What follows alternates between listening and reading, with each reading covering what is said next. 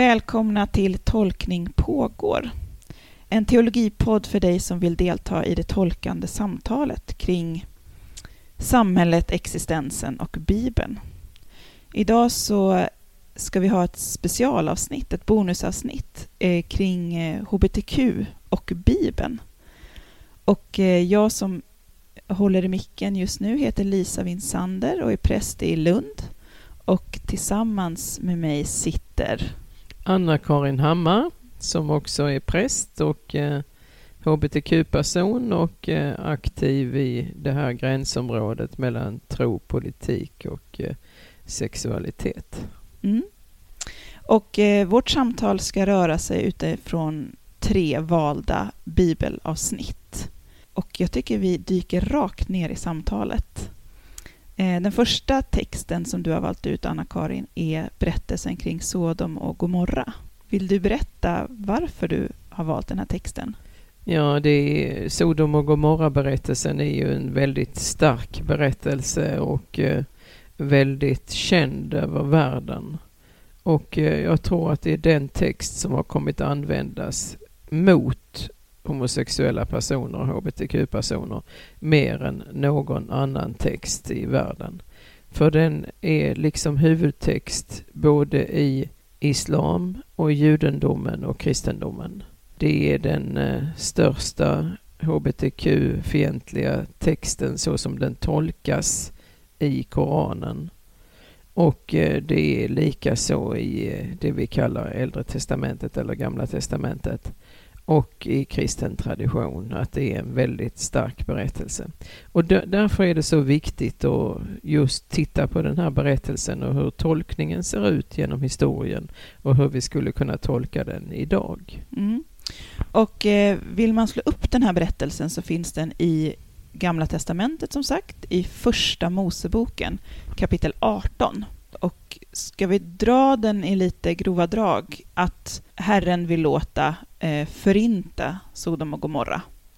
Och Abraham försöker förhandla med Gud, att Gud ska rädda folket i staden. Till slut så blir det så att Herrens änglar besöker Lot och han, hans familj. Kan inte du fortsätta mm. eh, så du lyfter upp de viktiga dragen? Ja, det är ju en väldigt obehaglig text och det är både i Första Mosebok 18 och 19 mm. egentligen som berättelsen finns. Och eh, den handlar om hur eh, de här främlingarna kommer till Lots hus och om att eh, männen i staden vill då ge sig på dessa främlingar som är gäster hos Lot som själv är invandrare i staden. Och då blir det förvecklingar och de är ju hotade till livet men för att skydda de som kommer så eh, erbjuder Lot någonting som är fruktansvärt stötande i våra öron.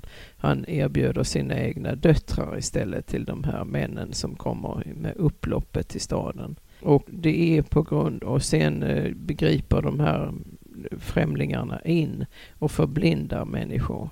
Men liksom det, denna historia ligger till bakgrund för det som händer med Sodom och Gomorra. Mm. Och vad är det då som händer?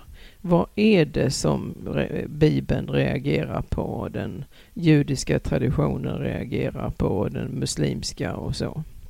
Och den kristna. Och det, det första som jag tycker är viktigt att konstatera att det är inte förrän år 1000 efter Kristus som man börjar sätta det i samband med sexuella handlingar, typ ett förbud mot vad vi idag skulle kalla mot homosexualitet. Det dröjer alltså 15-1600 år innan den tanken kommer fram. Och det kan man se bland annat i Talmud, i kommentarerna i den judiska traditionen. Att där eh, finns inte det här begreppet sodomit utan det kommer med teologer i samband med korsfarartiden och så som använder det för att säga att eh, Gud fördömer sexuella handlingar med personer av samma kön. Så det, det, är en av de tolkningsmöjligheter som finns, men den kommer, dyker alltså väldigt sent upp i berättelsen. Det som eh, många andra har pekat på, både i Koranen och i den judiska bibeln och i, i den kristna traditionen, att det är främlingsfientlighet snarare än homofobi. Främlingsfientlighet är det värsta som man kan tänka sig i Mellanösterns kulturer. Och ogästvänlighet. Och då blir det så tydligt att i kapitlet innan i första Mosebok så är det berättelsen om hur Abraham och Sara tar emot de tre främlingarna. De, som ju i kristen tradition räknas som uppenbarelsen av Gud själv. Och då kan man säga att det, i, i den judiska traditionen finns detta djupt att Gud uppenbarar sig i främlingen och i det främmande. Mm. Och att eh, vanhelga eller att eh, hota det främmande är någonting som Gud ser väldigt, väldigt allvarligt på och som har resulterat i den här berättelsen om, också om Sodom och Gomorra. Så det är för sin främlingsfientlighets skull, för sin eh, aversion mot det främmande, annorlunda, det ogästvänliga som Gud straffar. Och det är en väldigt vanlig tolkning idag, både i, eh, i, eh, inom judendomen och i islam och även vinner större insteg i kristendomen. Men man kan säga att i den kristna feministiska traditionen har också en tredje tolkning kommit fram. Och det är ju att det är sexuella övergrepp det handlar om. Det är sexuella övergrepp och våld. Det har inte med sexualitet att göra utan det har med makt att göra. Om att dominera en annan persons liv och att förstöra en annan persons kropp och skända en annan persons kropp. Och det är det som Gud fördömer mm. genom berättelsen om Sodom och Gomorra. Det sexuella våldet. Mm. Som är väl ett urgammalt våld. Mm. Ja, precis. Det, det, första som, som man tänker på när man läser den här bibeln, det är ju det här att ta, ta ut främlingarna så ska vi ligga med dem. Och att det är en sån urgammal och vidrig härskarteknik. Mm. Som inte har med sexualitet att göra utan med makt och våld. Ja. Tre väldigt viktiga olika tolkningar. Men då menar jag att den här tolkningen att det skulle handla om homosexualitet, den är den som har minst trovärdighet. Mm. Och det är ju väldigt befriande för eh, världens hbtq-personer, både i judendomen och kristendomen och islam att den kanske huvudtexten kan dekonstrueras på detta sätt och att man ser att den handlar om någonting helt annat som kanske egentligen handlar om försvaret av vår rätt att vara annorlunda. Att behandla en främling väl, no matter what. Precis, även om någon är olik dig själv, någon är främmande eh, i förhållande till den dominanta kulturen så är måttstocket på en människa som behandlas enligt Guds vilja är att hon får vara där i sin fulla längd och sin fulla utsträckning och i full respekt för sin person. Nu när vi ändå eh, lyfter fram också feministteologin och sådär, ska vi på något sätt kommentera det här som det här vidriga som du påtalade som texten också behandlar, att en far som erbjuder sina döttrars kroppar som ersättning. Vad tänker du kring det? Det skaver ju otroligt. Det är ju så smärtsamt så det går nästan inte att prata om det. För att det är ju liksom det värsta som någonsin kan hända. Och det är ju den tradition som både judendom, kristendom och islam idag officiellt tar mycket viktigt avstånd ifrån. Det måste sägas att det finns inga tolkningar idag med någon respekt i vare sig judendom, kristendom eller islam som eh, tar det som någonting rekommendabelt. Men då måste jag få passa på att ställa frågan, hur, hur relaterar du som kristen till de här texterna som inte går att förstå, komma runt, som bara skaver i Bibeln? Det är ju svårt alltid eh, att eh, förhålla sig till de terroriserande texterna. Redan Phyllis Tribble kallade ju text of terror. Och eh, jag kan väl ändå säga att jag tycker att det är trovärdigt att de finns. Därför att världen består ju till stor del, i alla, kanske inte till så stor del som vi gör det i, i media, men i väldigt hög utsträckning finns det ju mycket terror och förstörelse och mycket maktmissbruk och våld mot människor. Och då är det ju skönt att den verkligheten också finns i Bibeln att det inte är en eh, rosa-röd eh, idyll liksom som, där vi fylls av tröstande texter men där allt det onda i världen är någon annanstans. Nej, jag tycker att det, det är besvärliga texter och det är smärtsamt att läsa dem. Men det höjer Bibelns trovärdighet att de religiösa traditionerna inte har velat sopa undan allt det här som är så fruktansvärt. För vi vet ju att människolivet går fel många gånger och därför gör det det också i skrifterna. Ska vi lämna berättelsen om Sodom och Gomorra med de orden? Ja, det tycker jag, men att vi ska glädja oss åt att i hbtq-personers kamp i världen så är Sodom och Gomorra en berättelse snarare till vårt försvar än till vår fördömelse. Verkligen. Och jag tänker att det som du berättar om nu, den här traditionen, är ju verkligen i hbtq-rörelsens anda, nämligen reclaiming-andan. Mm. Det här, ta de här begreppen som används för att förtrycka, berättelserna mm. som används för att förtrycka och göra någonting vackert av det. Mm. Precis. Det är inspirerande för alla grupper mm. hur hbtq har arbetat så kreativt. Ska vi gå vidare det till någon mer text i Bibeln? Ja. Vilken vill du helst fortsätta med? Jag tycker nästan vi går över till hovenucken. Mm. I Apostlagärningarna 8 mm. så står det berättat om, om hur Filippos mm. träffar hovenucken. Mm. Han kommer ju från Etiopien och tjänstgör hos den etiopiska drottningen. Och eh, han har varit i Jerusalem. Men förmodligen har han gjort erfarenheten att han som evnuk inte är riktigt välkommen i alla tempelkretsar eller kan utöva sin religion med full frihet. Och då är han på väg och han läser då ur Bibeln och han eh, eh, möter då Filippos på ett fantastiskt sätt där när han sitter i sin vagn. Och eh, då, då eh, nämns det i berättelsen så otroligt många gånger att han är evnuk. Mm. Och det har lite grann vår bibelöversättning mörkat. Så att om det är vid sex, sju tillfällen på grekiskan så är det kanske bara tre i vår översättning eller i någonting sånt. Och så är det på väldigt många språk. Så att liksom översättningarna har varit lite pryda och tyckt att det har varit lite besvärligt det här att han har varit en evnuk.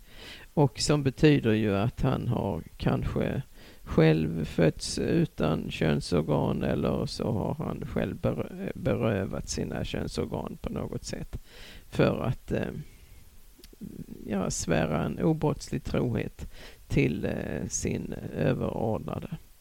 Och, eh, och eh, i eh, den religiösa traditionen har det ju varit så oerhört viktigt med att människor har kunnat föda barn. Mm. Och att det har betraktats också i judendomen som liksom det största budet att uppfylla jorden och så. Och då har det varit eh, en negativ syn på de som inte har kunnat bidra till reproduktiviteten och, och livets främjande och alstrande i världen. Och därför har statusen varit så låg för personer som inte har kunnat bidra på detta sätt. Eh, så att man inte ens en gång fick fulla religiösa rättigheter. Och då menar jag och flera forskare med mig att eh, det är anmärkningsvärt att den kristna traditionen i centrum för dopet sätter en berättelse om en människa i sådant utanförskap och sådan andrahandsrangställning. Och det är att man säger att vi vill absolut inkludera alla. Det är helt enkelt så att eh, bidrar vi till reproduktionen eller inte bidrar till reproduktionen så har vi samma värde i Guds familj och vi är alla med att tjäna livet på olika sätt. Man kan ju tjäna livet på fler sätt än genom att föda barn. Och det tycker jag att eh, den här traditionen säger. Att eh, vara var varsamma med livet, främja livet. Men gör det tillsammans med alla era olikheter. För alla gåvor kan komma till glädje i Guds rike. Mm, vilken eh, stark läsning av den texten. Och superaktuell. Det var viktigt då, när så mycket byggde på könsroller och på reproduktion. Och det var det enda nästan som gav kvinnor värde. Och tyvärr så är det ju smärtsamt likt än mm. idag. Mm. Och eh, ekumeniskt är ju den här texten väldigt viktig därför att eh, katolska kyrkan när den argumenterar mot homosexualitet så använder den ju inte bibeltexter egentligen, liksom argumenterar på den nivån. Utan man argumenterar på nivån av den naturliga lagen. Det vill säga att skapelsen är sån att människor eh, ska ge eh, upphov till nya barn och nya generationer och så. Eh, det som den katolska kyrkan inte riktigt har tagit in är att människor är olika. En del från födseln. Vi har intersex och vi har annat också. Och eh, människor är på olika sätt. Och eh, även bland heterosexuella par är det ju så att kanske 10 procent faktiskt inte kan få några biologiska barn själva. Så att skapelsen är inte på det idealistiska sätt som den naturliga lagen har tolkats tidigare. Utan skapelsen är mångfaldig, mera skör och mera varierande. Och det är det som jag tycker att texten om eh, den etiopiske hovevnucken som tas med i den kristna församlingens centrum redan från början och döps och åker vidare i full, fylld av glädje att människor som är annorlunda, som fått en annan livsgåva än den dominanta, kan åka vidare på sina livsresor fyllda av glädje därför att det finns en Gud som omfamnar allt annorlunda med sin kärlek. Mm. Och han gör det ju, det, det, blir ju väldigt tydligt när han frågar väldigt tydligt, är det något som hindrar mig från att bli döpt? Precis, det är en det väldigt är ju, ödmjuk eh, ingång. Ja, och att han är van vid att det, det brukar göra det. det brukar och har du, inte sett, har du inte sett mig, är det ju som han säger till Filippos. Mm, du har väl sett vad jag är? Och är det något som hindrar mig? Precis, är det något som hindrar att jag döpes? Det är hans vanliga fråga. Och Filippos fantastiska svar och evangeliernas fantastiska svar är nej. Det finns ingenting som hindrar dig från Guds kärlek. Det, det finns ju många trossamfund som säger att det är det du, det är inte vad du är, utan det är det du gör. Att avstår du från att leva ut din homosexualitet så kan du få leva i Guds gemenskap. Och vi hjälper dig att kämpa emot din läggning. Mm. Men att eh, just det där, är det något som hindrar mig i hela, i hela min mänsklighet mm. och att det inte är det. Mm. Det är inga villkor. Mm. Det är, det är väl en väldigt god tolkning av inkarnationen och av Kristi människoblivande. Att inget mänskligt är mig främmande. Mm. Det skulle i så fall vara kanske våldet och hatet. Det tror jag inte har någon plats i Kristus. Mm. En, vi hade en tredje text eh, och eh, det är ju egentligen en hel föreställningsvärld. Det är Johannes evangeliet som pratar om eh, den lärjunge som Jesus älskade. Mm. Älskar inte Jesus alla? Mm. Ja, det är ju en fråga som många ställer sig och så är det naturligtvis. Men eh, i hbtq-världen har den här eh, benämningen av Johannes som vi tror det är. Det kan också vara Lazarus men förmodligen är det aposteln Johannes. Benämningen av honom som den lärjunge som Jesus älskade. Den har liksom trädit fram som en, eh, som en eh, fantastisk gåva av eh, affinitet mellan Jesus själv och en av hans jordiska lärjungar. Vi kan säga att Inget mänskligt är Jesus främmande. Och homosexualitet har ju i vår tid blivit så fokuserat på sexualitet. Men det som allt fler grupper visar det är ju att det handlar inte bara om sexualitet utan det handlar framförallt om personlighet och om affinitet. Du får förklara det begreppet för mig. Begreppet affinitet är liksom att vara i en samklang med en person av samma kön. Att det finns någonting som strävar mot en gemensam förståelse och en gemensam uppskattning som ibland inkluderar attraktionen av sexuell form men som liksom har med en attraktion av själva personligheten att göra.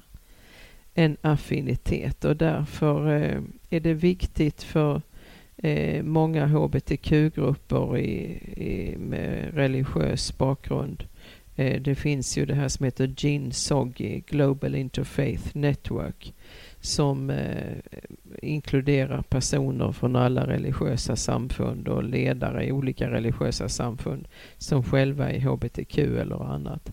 Och de definierar att vara en homosexuell person inte enbart som att vara en som har sex med en person av annat kön utan en som i sin person visar företräde för personer av samma kön som har en affinitet, en, eh, en kärlek till en annan persons sätt att vara i världen. Och eh, det innebär ju att det här argumentet faller eh, som eh, kyrkorna har att skilja mellan utlevd homosexualitet och eh, att bara vara homosexuell. Därför att eh, det är ett sånt starkt personlighetsdrag att eh, det visar sig väldigt starkt även om inte sexualiteten går till handling. Och så kan man väl tänka sig att det kan ha varit mellan Jesus och Johannes. Att det har varit en enormt stark affinitet som visar sig i de här avtrycken som finns. Den lärjunge som Jesus älskade. Mm. Och det är ju rätt så härligt att tänka på att eh, alla apostlarna de dog martyrdöden utom en enda och det var Johannes. Och han dog en vanlig död på sin ålders höst. Och eh, på något vis för mig så står Johannes där som aposteln som berättar om det vanliga livet, om kärleken, om affiniteten och att det också är ett gott liv i Guds ögon. Det är inte bara när vi ger vårt liv för varandra som är den kristna efterföljelsen. Utan Johannes står där som ett undantag. Att också det vanliga goda livet i kärleken till varandra som kan bli långt och kan bli lyckligt. Det kan också vara ett liv i Kristi efterföljelse. Ja. Då eh, får jag tacka så mycket Anna-Karin. Vi hoppas att ni som lyssnar också har tyckt att det här varit tankeväckande och att vi fortsätter att tolka Bibeln befriande och på olika sätt, alla utifrån vår egen art.